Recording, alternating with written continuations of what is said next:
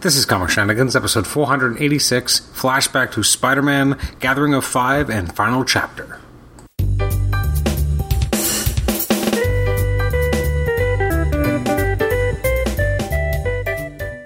Welcome to the Comic Shenanigans podcast. I'm your host, Adam Chapman, and this is episode 486. It's our flashback to Spider Man, The Gathering of Five, slash the final chapter.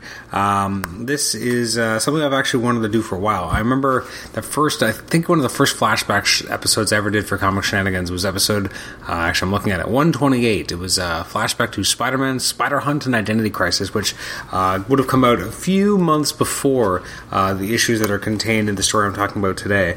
Um, I think think it specifically. I remember it took place in uh, Sensational Spider-Man 25 to I think 28.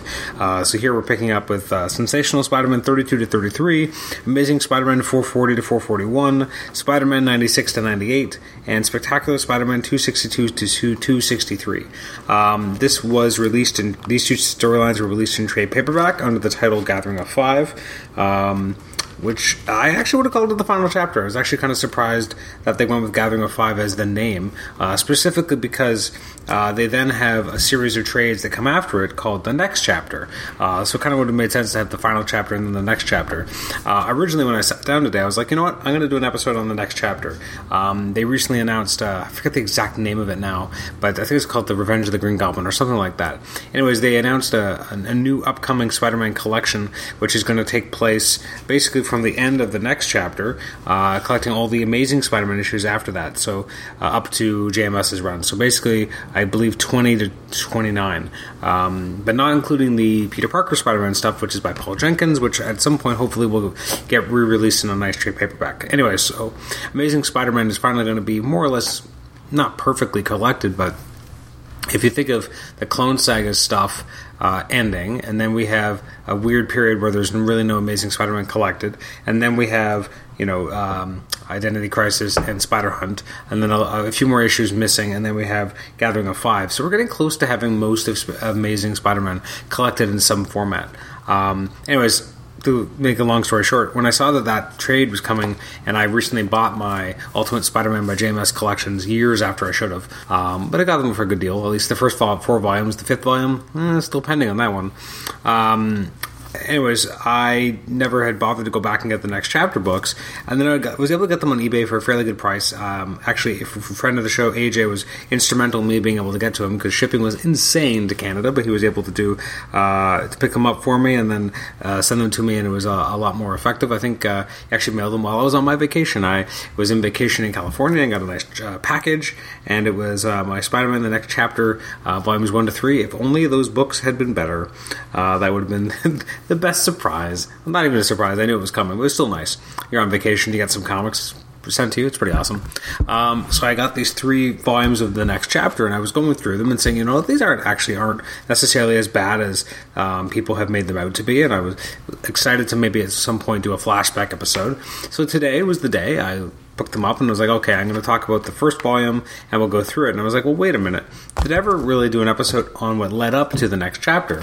Uh, so I went through kind of looking through the archives and saw, even though I did a flashback episode on Spider Hunt and Identity Crisis, and this was December 22nd, 2013, so three and a half years ago. Uh, so although I did do something. It's been a long time uh, since I've kind of gone to this era, and I thought, you know, let's do it right. Let's do the Gathering of Five and kind of go from there. Um, so that's a long preamble as to why I decided that I, this was going to be the storyline uh, that I started with instead of just talking about the next chapter, um, which has its problems, but I think also has a few a few charms as well. Um, so to get a sense of where the Marvel Universe was at this point, um, so I would first of all recommend you go back if you can find episode 128 Whew, I'm up at what 486 now, so 128 sounds like a long time ago. Um, so I talked about Spider Hunt and Identity Crisis on that episode. And so basically, uh, Spider Man has been dealing with um, Norman Osborn kind of resurfacing and being a real thorn in his side, but not even being as the Green Goblin, but just being, being Norman Osborn. Um, basically, pulling a kind of Lex Luthor of the 90s. Um, but they did a good job of telling that story. And then Identity Crisis. So Spider Hunt basically, he framed him for a crime or hired someone who, the Trapster in this case, to frame Spider Man for a crime. Spider Man had a huge bounty on his head. He was also coming off a recent uh, public beating of Norman Osborn, which was not well received because Norman Osborn had got people to believe he wasn't the Green Goblin. So everyone was after Spider Man, and then dealing with this, Spider Man decided, well, until I can clean my name, clear my name, I'm going to adopt other identities, four in fact, and become known as Ricochet, Hornet, um, Prodigy, and Dusk. It's actually interesting. The day I record this, on the 20th of June, um, they just announced uh, an upcoming issue. I, whatever the new solicits that just came out today are, there's a new uh, Ben Reilly Scarlet Spider issue that's going to be coming up, uh, dealing with uh, the um, a new character or a new version of, of the Hornet character, and apparently the, the I guess the Slingers aren't too uh, too happy with how that's going about. But it's gonna be interesting because I mean Prodigy is around, Ricochet's around. I don't know if Dusk has really been around. I feel like the last time we saw her was years ago in a Miss Marvel issue where she was being used as a kind of a doll by a puppet master. I mean that was over ten years ago, I think. Uh, so it'll be interesting. Anyways, it's kind of timely that of course the Slingers are going to kind of make an appearance. Slingers is one book I'm surprised it was kind of a cult of its time that it's never been collected in trade paperback because um, I know I would I'd be the first in line to buy that if it ever got announced. Um, so let's kind of give you a sense of what's been going on in Amazing Spider-Man, and then in this trade. So this trade is called the Gathering of Five. I think it should have been called the final chapter. Again, it would have been nice to go along with the next chapter, and these are not issues that are necessarily the the best received. Um, you open the issue with a bunch of kind of uh, recap issues or, or, pages from recent issues of Amazing Spider-Man at the time, uh, where we saw the Brotherhood of Scriers, uh, who obviously had a big uh, presence during the Clone Saga. And they were kind of retconned to be not one one person or an entity, but really uh, a group uh, that was uh, led by Norman Osborn, by the which was for the most part explained both in an issue of Amazing Spider-Man, which started to explain it, and then the Osborn oh, was it the Osborn Journal. I love that one shot, I, even though I forgot the name of it. I love that one shot. It's so good uh, by Glenn Greenberg, and it's mainly because I'm a I'm a huge fan of anyone who can put together continuity, even something as complicated as the Clone Saga, and make everything make sense. And that's what that did for me, and I really just always really appreciate it. Um, so the Scriers are, are, you know a cabal of, of, criminals that basically are under the control of Norman Osborn, and Alice Mongrain was the woman who looked like she is the one who absconded with um, Baby May. So it's kind of leading up to where this book finds us is that uh, Robertson, uh, sorry, Robert Robertson is on vacation with his wife, but he's really looking for Alison Mongrain. She's confronted by the Scriers, who give them some money, and she's going to get uh, whatever she had absconded with, and then her yacht is blown up, and um, there's, I guess, a mysterious character supposed to be watching it. I don't even know if we ever really get a sense of who that is. Anyways, it turns out Alison Mongrain survived, and um, then we uh, talk about things that never get ever mentioned again or ever really uh, referenced. Is that we have the Scriers kind of celebrating the fact that they have killed Allison Grain, and then a shadowy character who's very clearly meant to be Kaine shows up, and then in the in the prison, uh, sorry, in a hospital, uh, while Robert Robertson is looking for Alison Mongrain, he finds some of the Scriers and he sees that they have the mark of Kaine in them, and that's pretty much the last we ever hear of that.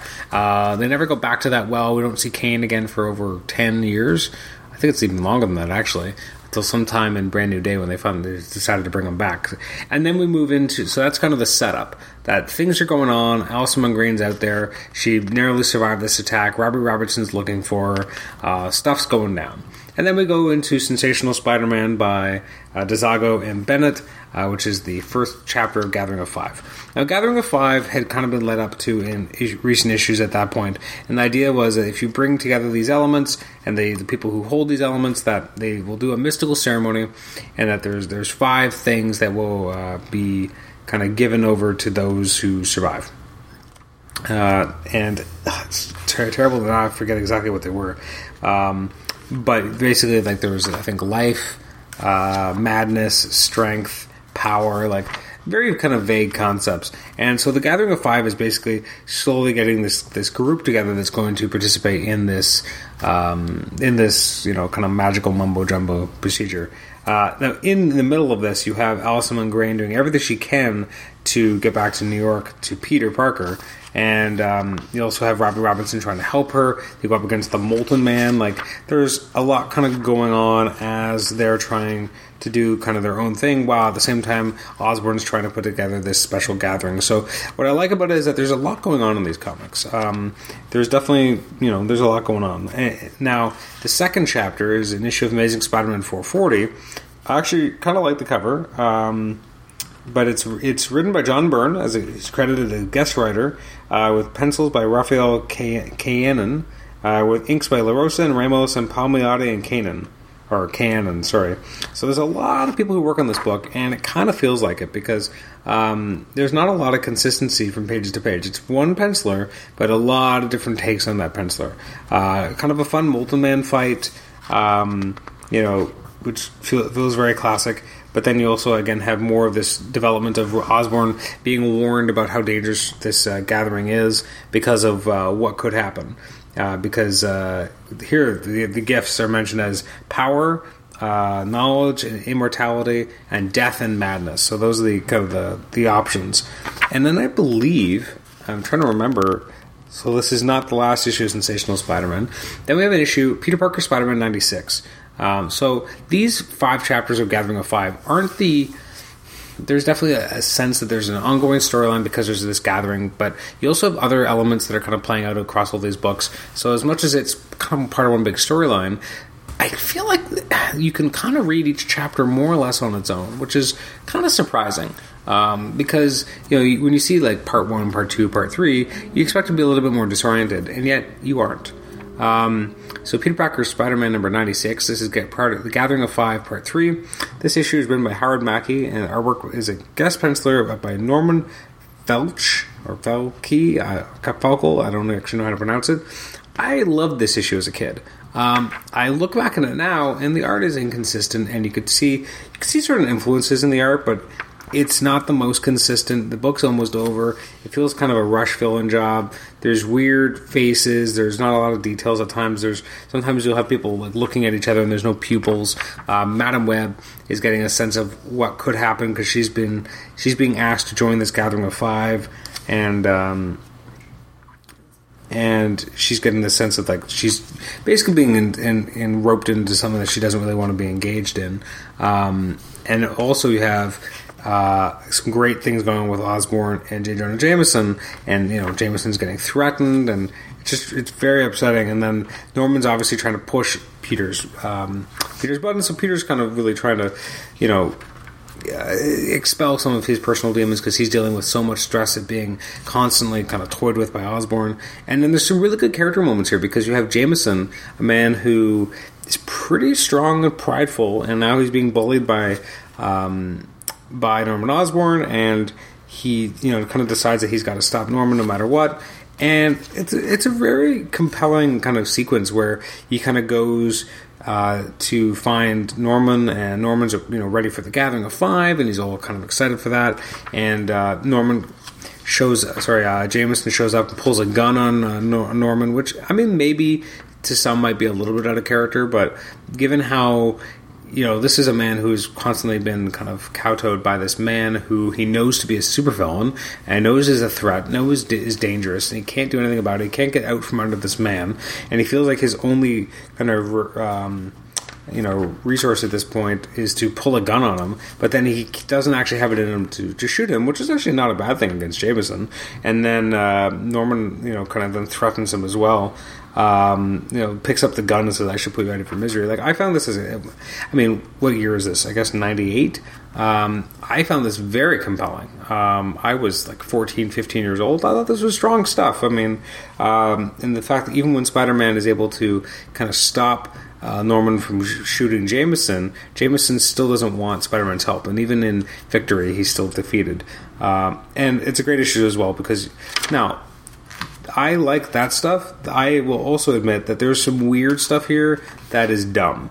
I, um, I'm flipping through it and I'm just like, I don't even remember why this is happening. You have ongoing storylines of J- uh, Robertson and Allison McGrane trying to find Peter Parker. That's cool. Uh, although it got some weird villains that they go up against. You also have Spider-Man swinging through New York and suddenly going up against a giant, what, uh, dragon you know breathing green flame. Like there's some weird stuff happening here, which they just kind of gloss over. But I kind of like that as well because that's kind of very Spider-Man and very New York in the Marvel universe. That weird, crazy stuff is going to happen, and sometimes it's not even important what it is.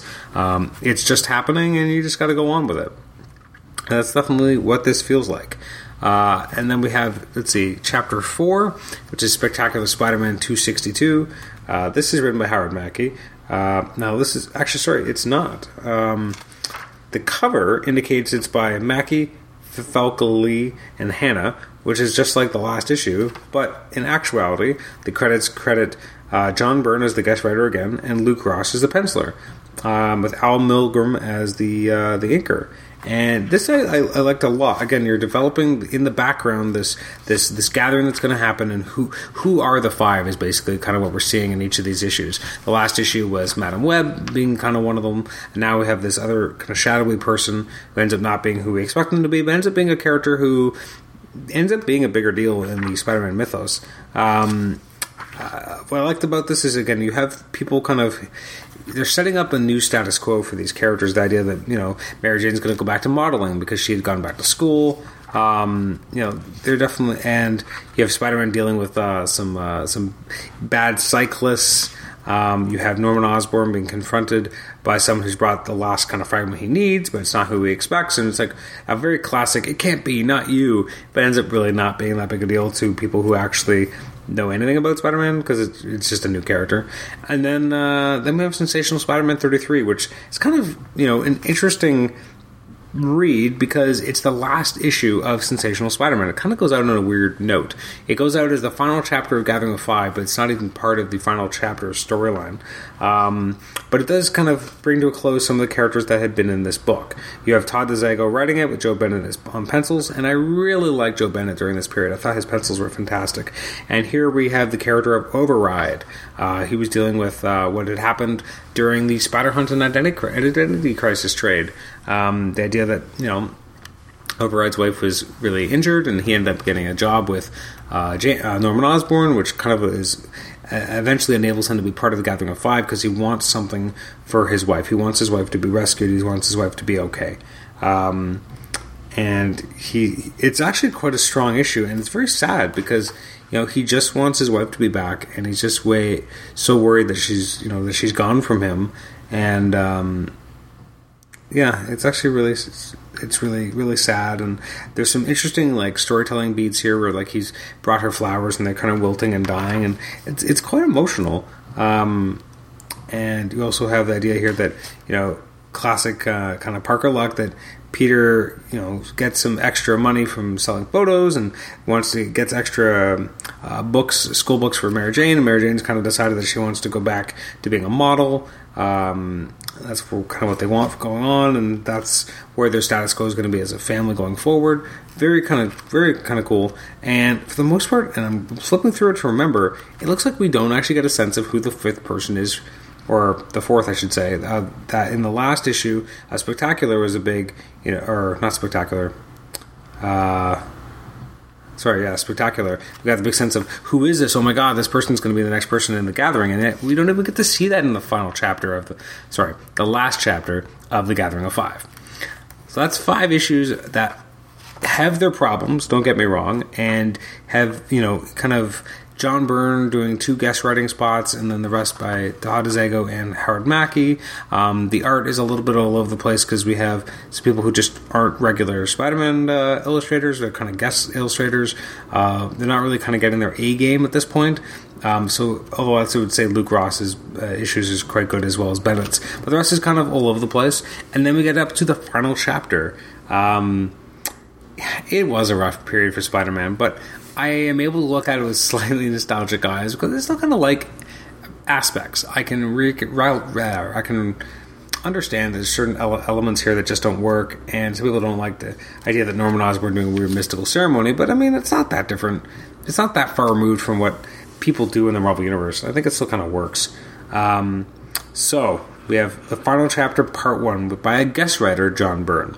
Uh, the artwork is once again by Rafael Kayanan, and it's just weird to me that you have a kind of a not a nobody. That's kind of sounds rude, but someone who's not a, a kind of an amazing Spider-Man penciler um, being brought in to do one of the final chapters um, of a of a storyline. In particular, I guess it is the last issue of Amazing Spider-Man before the book ends. I mean, that's kind of crazy. Um, you know, it's the last issue of Amazing Spider-Man before it relaunches uh, under Byrne and Mackie, and yet we get you know a guest writer who's going to be the you know the, the co-plotter and illustrator for volume two going forwards and we have a, a, you know a penciler who's you know, not a big name penciler, someone who's just kind of very feels very workaday.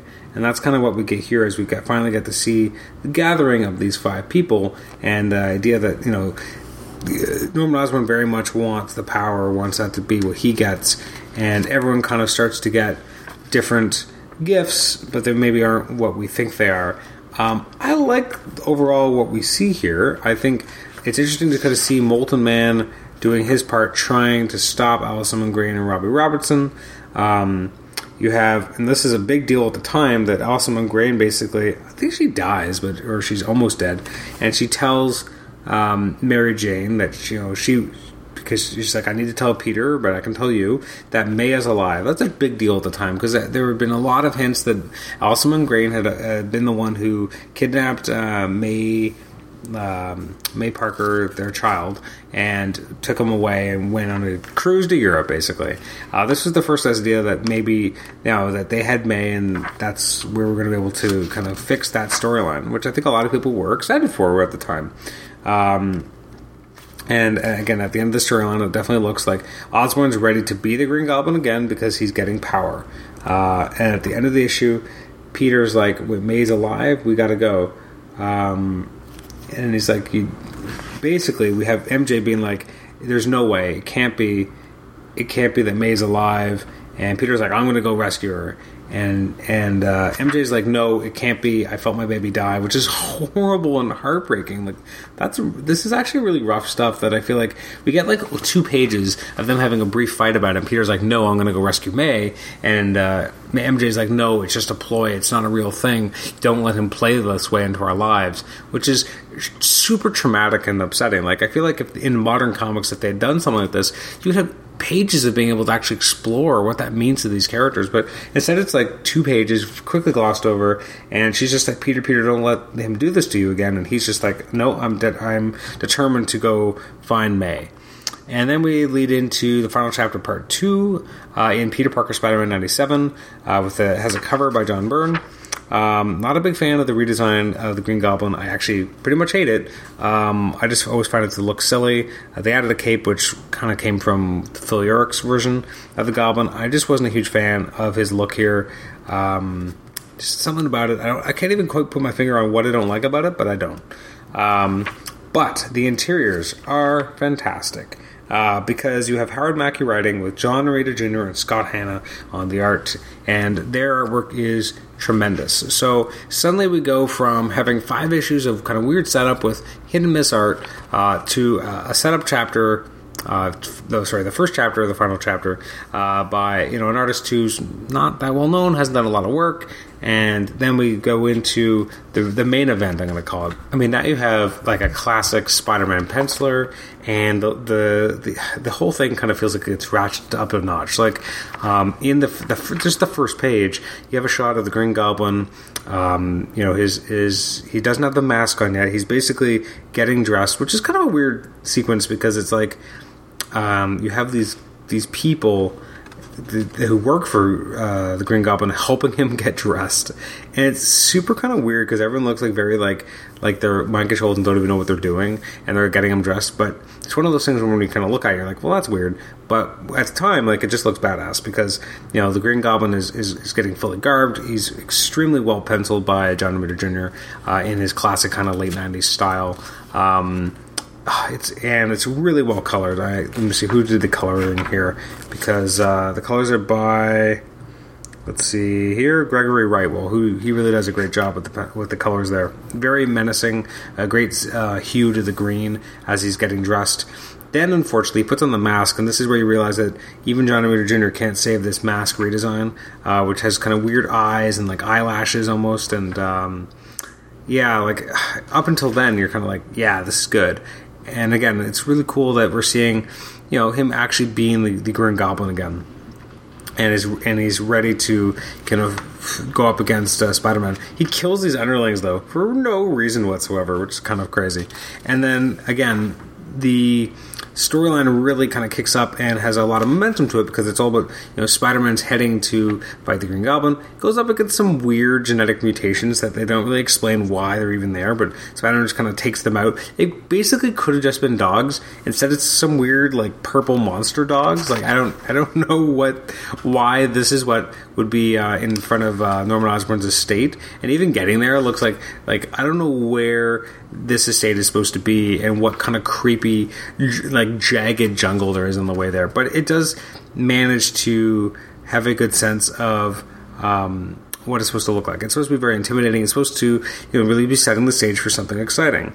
And uh, then we we kind of go up to uh, something I don't like, which is the Green Goblin uh, confronting Spider-Man and throwing him, um, throw, throwing him um, uh, a book, and basically it's the journal that he wrote in uh, Osborn Journal, and then it's basically oh we use special changing ink, and it's actually uh, something I'd planted that, which I don't even know why they even bother with it, but um, they basically show that you know he had this plan that if Spider-Man had got this evidence, he would have brought it to the authorities, but then everything would have changed and it would have looked like um, you know the as Norman Osborn was writing in a journal about how he was living in fear of Spider-Man and how he knows uh, who is Spider-Man and that Spider-Man had killed his own Aunt May. Spider-Man obviously doesn't like that. They have a bit of a fight. At the same time, we have MJ dealing with um, you know she's at this you know kind of a press conference and she's dealing with you know is our baby really alive? Maybe peter's right maybe i shouldn't. And again this is the, kind of the interesting aspects of the story that they're really kind of getting into um, mj herself. Um, you know she's about to change her lifestyle she's going to go back into modeling but then she's you know maybe maybe my baby is alive like i was ready to have moved on from that in my life and that's as someone who's gone through uh, issues of miscarriages, etc., it, it, definitely speaks to me in a way that it would not have spoken to me 20 years ago. Um, and is actually, you know, kind of a heavier read. Uh, again, then we go back to a, a great Spider-Man Goblin fight, um, which is very cool. And again, I, I, like it when you have John Romita Jr and uh, illustrating a Spider-Man Green Goblin fight. It doesn't quite feel as powerful as Spider-Man 75 that he also illustrated, which was the end of the Clone Saga, but it still definitely has a lot of power to it. And the idea is that Spider-Man's you know in a hallway, he knows that you know I got to go here. He opens this door, his spider sense kind of goes off, and he gets hit over the head with like a lamp, and he looks up, and Aunt May's alive. So now we're going to start something that you know the, here it's it's interesting storyline. It has its ups, it has its downs. We're going to go to one of the major downs now. Now, I'm not necessarily against the idea of, Spy- of Aunt being alive. However, it invalidates one of my favorite Spider-Man stories, which was her death. Um, because I thought her death kind of pushed Spider-Man forward. Um, this older character who'd always kind of be on the precipice was kind of pushed off, and they ended up using Aunt Anna as kind of an Aunt uh, May stand-in in the late 80s, sorry, late 90s. But I think that was just because they didn't know how to move forward in certain elements. Um, I always thought it was such a. What I loved about the death of Aunt May was that she died of old age. That's something that doesn't always happen in comics. Usually, there's some sort of you know contrivance happens uh, as to how someone dies, or it's you know. I just was so glad that it was something that Spider-Man couldn't blame himself for.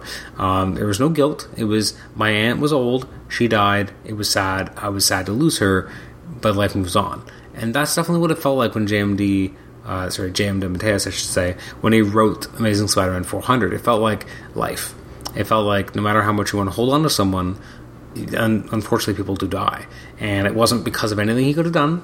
And I'm so glad that they didn't go into that cliche.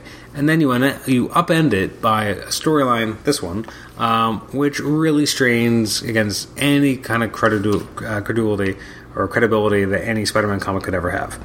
So we have the final chapter, part three of four called The Triumph of the Goblin by uh, Howard Mackie, Luke Ross, and Al Milgrom. So the same uh, team that we had in the last issue of Spectacular Spider-Man. And I do like the art, and I, I like how over the top this uh, the Goblin is here. Um, and he's kind of like, still like a mean dick. Like he's like silence woman and like knocks Aunt May out. Like which is very much something that they have to do because Aunt May has to be knocked out so that they can still confront each other without Aunt May figuring out who Spider-Man is. So I get it. Um, and then we go to the crazy stuff. We get to the idea that oh, there's a bomb in her head, and um, uh, you know, Spider-Man brings his aunt to see the Fantastic Four. They check her out. They figure out that she's real, and um, and uh, that they weren't exactly sure. You know, it's possible it could be the real MJ, it could not be, but it's not a clone or any kind of artificial life which I am able to identify, which is big because you need Reed Richards to be the one to say this because otherwise everyone's going to think it's just a clone uh, or either some other type of you know of life form as he mentions. Um, which is interesting. But oh yeah, we don't actually know that the bomb is in her brain yet. That's something we'll get later. Uh, and then Spider-Man kind of goes home, and this is so weird. So Mary Jane is celebrating, you know, going back into um, being a model, and then upstairs in the attic, Spider-Man's rooting around for basically for DNA, so he can bring it so to Reed, so he can confirm it against May's original DNA to make sure that uh, it, she is the real deal. And uh, so MJ's there, and she's like, "What are you looking for?" And he's like, "You were right, Mary Jane. It wasn't it wasn't our baby, our little May that Norman had." And then uh, MJ's like, "Oh." I said, good, that we can get on with our life and you can get out of the attic and join the party, right? And it's, no, it's brace yourself. It's Aunt May or someone, something that looks like her. Reed Richards is examining her. He said it was with a DNA sample, he'll be sure. I've got to know MJ. Peter, I know it sounds insane. There's nothing you can say that I haven't said to myself over and over again. We've been through this so many times before. It's not her. It can't be. It was with. I was with her when she went, but and it was. He just continues to go on. I, this is such a weird moment because again, it's one of those things where I feel like it could have been there almost should have been more depth here. Uh, he's definitely upset. He's definitely had to deal with something. But I guess the problem that Mackie has here is that Spider-Man's dealt with so much weird shit in the five years leading up to this that it's almost hard to to really sell Peter's anguish or his frustration because of how crazy things have been. That this is almost not even that crazy. Anyways, they figure out that she is May Parker and there is something else at the base of her skull there is basically a bomb. And, uh, which is so crazy. Like, of course. And at the end of the issue, of, you know, it's so weird. We have Osborn Industries corporate headquarters. You have this big office that appears to overlook something else, like some other uh, part of the um, of the business, where Osborn is sitting there smoking a cigar in his goblin costume. Super bizarre. But again, him and him and Spider-Man taunt each other and they decide that they're going to fight. Oh, there's a there's a, a genetic you know disease that he's basically or a DNA bomb that he's created, and uh, he infects you know everyone working in his in his factory, and they're all dead. Like so over the top, crazy stuff. Um, Spider-Man tries to punch a goblin. He's basically like, that would have knocked me unconscious before that that time has passed. We're done. He throws Spider Man out of a building. He grabs him. He kind of messes with him, throws him around, um, going up and down buildings, blowing stuff all over the place.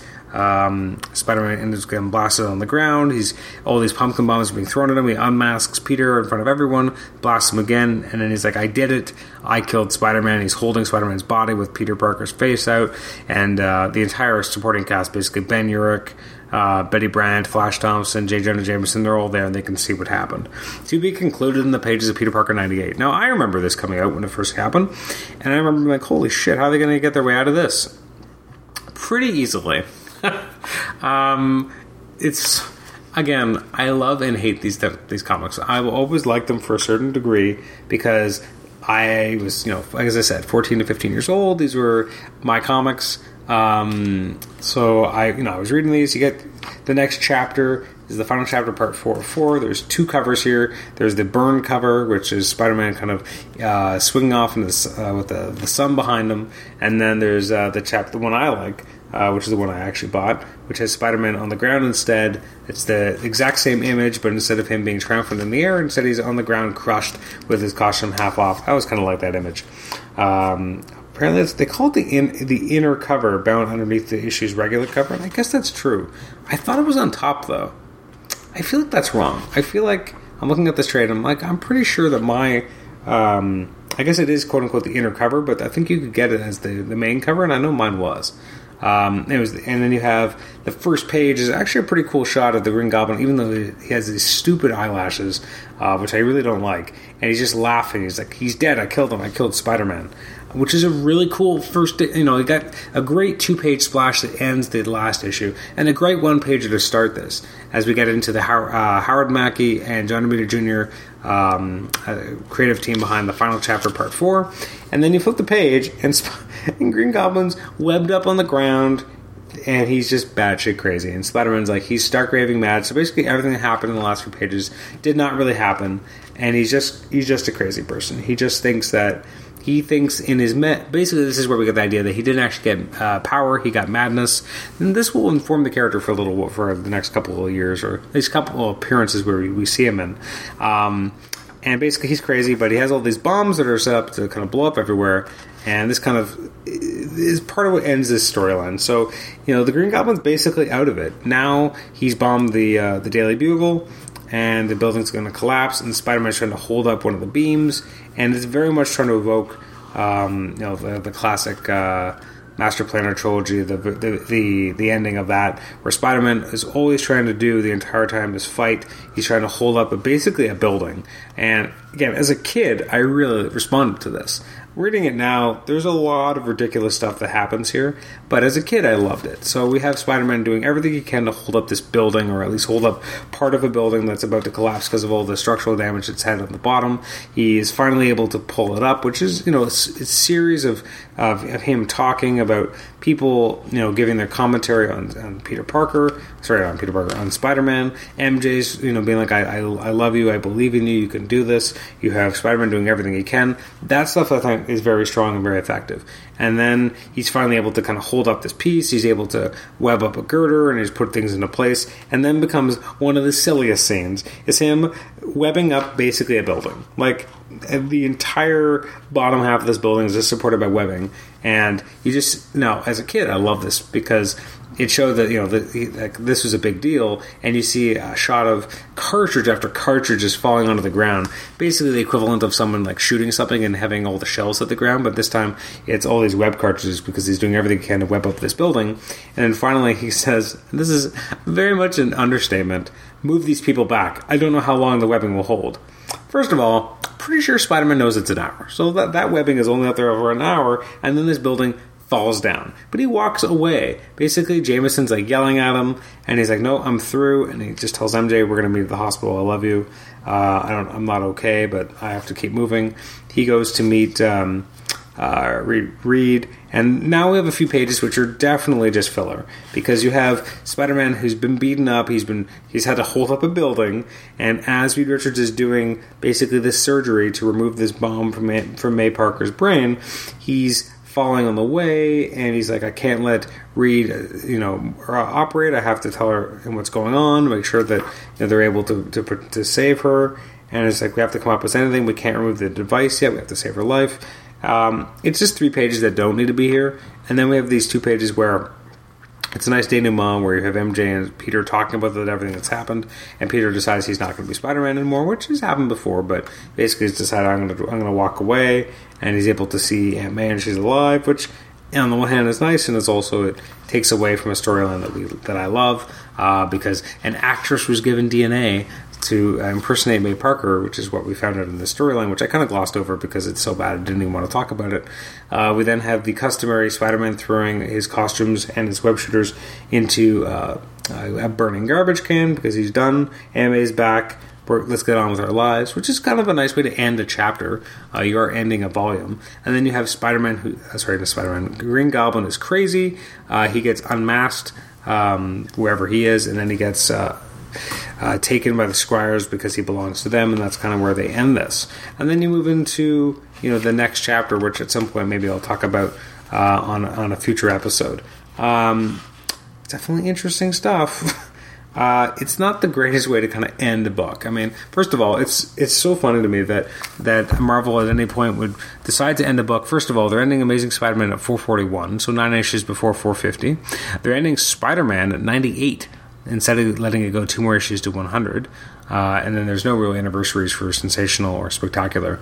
Um, a lot of ups and downs in these. I mean, I have again a lot, a lot of nostalgia. There's some good parts I like about this. The whole Gathering of Five ceremony is a little hokey, but I liked what was going in there with some of the setup issues where you had uh, Madame Web kind of dealing with what she's going to get from this. Uh, Mattie Franklin is introduced here, and uh, she's not much yet, but in the next chapter she definitely will be.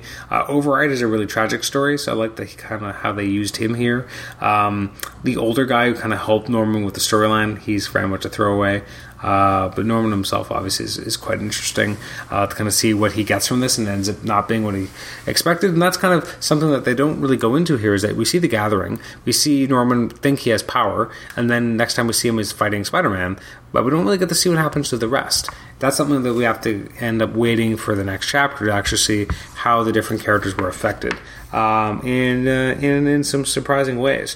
And when the next chapter does come, uh, so I, th- I, think it was just a few months after that they actually published it. Uh, it's cover date January 1999. So I was yeah I was 15 years old now when the when it relaunched. And uh, Amazing Spider-Man number one is by Mackie and Byrne. Uh, so they're the creative team on that. Um, and then on I'm trying to think on uh, the other book on Peter Parker's. Uh, uh, I guess it was just yeah, no, it was Peter Parker Spider Man again. Um, for its new issue, uh, you had it written by Mackie and you had it uh, illustrated by John Romita Jr. And he definitely adds a lot. Like I think my remembrance of these volumes would is very much through this prism of John Romita Jr.'s artwork was pretty good during this period. Uh, the stuff by by John Byrne was considerably less so. Definitely was not his most inspired work, but that is something I can talk about on an upcoming episode. So that has been our, our flashback to Gathering of Five in the final chapter. If you haven't read it, uh, you may feel like you don't really need to now. And uh, there are, as I said, there's some high points, but there's a lot of weird stuff that happens here. Like I said, uh, Spider-Man instead of fighting dogs, fighters fight some weird mutated creatures. Like there's just some weird choices made. Um, feels very much of the time. It doesn't actually feel as grounded. It's a storyline that is trying to bring to a close certain um, ongoing storylines. They wanted to kind of get rid of Norman Osborn as being this omnipresent threat. Uh, they wanted to get rid of the Alison Mongrain uh, storyline, um, although that didn't really go the way I think anyone wanted it to because everyone kind of wanted the baby to come back. I remember when I read it as it was coming I was like, oh my god, they're bringing back the baby. And I was like, oh wait, Aunt May? Huh? Um, also, again, you had an appearance of Kaine, which is never touched on ever. Um, so a lot of weird stuff kind of happened here. Um, but uh, it set up, uh, you know, a new stage for Spider-Man, which was a big deal because uh, you went from having four ongoing Spider-Man books that came out every month, Amazing, Spider-Man, Sensational, and Spectacular, uh, to only having two. That was a big deal. They were paring down the line. Uh, they're trying to be more consistent. You had uh, Howard Mackie writing both. Obviously, he was doing Amazing Spider-Man with John Byrne, but he was still writing both titles, and he would be basically up to issue 19 of both titles, uh, I believe. Um, and then he would continue writing Amazing to issue 29, uh, with Paul Jenkins taking over on Peter Parker Spider-Man at issue number 20. Uh, so it's a very interesting transitory period. Um, again, I, I, remember a lot of these really, really well because I wasn't buying a lot of comics when I was 15 years old. I was buying, uh, I'm trying to remember what I was buying at this time. If I ever picked up, I should check a, a diamond release list for these periods, but I think I was buying like Amazing Spider Man I think for that particular month, I bought all Spider books. But after the re- the relaunch uh, or the reboot as next chapter, I know I was reading Peter Parker Spider Man. I was reading Amazing Spider Man, and I was reading trying to remember. I, I, guess I was probably reading Iron Man at the time. Um, again, I wasn't reading a lot of books. Um, I was reading Uncanny X Men, X Men, and I almost want to say that's it, but I feel like that can't be right. But I guess there was a time when I was only reading five or six books. So, but those are the books I was reading. So I mean, so I remember these really well, and I kind of missed that from when I was younger, when I only really had money to buy like four or five books, and those books were the books I loved, you know, and those I I reread them and I know them really well because I've read them multiple times. And when you don't own thousands of comics, it's very easy to do that because you only have a few. Uh, once you own thousands of comics, you realize that you don't read any of your comics anymore. Uh, you read a very small fraction of them, or you just read trade paperback collections of them, and you're not even really reading those individual issues anymore. Uh, if that sounds like what's actually happened to me in real life, yeah, it is. Uh, anyways, that's been our episode. Thank you for joining me for this. Wow, 45 minutes of talking about uh, some comics that most people will never talk about again. Uh, you can email me at comicshenanigans at gmail.com, like the show on Facebook, rate and review us on iTunes, subscribe to us on iTunes, and also listen to us on Stitcher. Thanks again, and we'll catch you next time. Bye bye.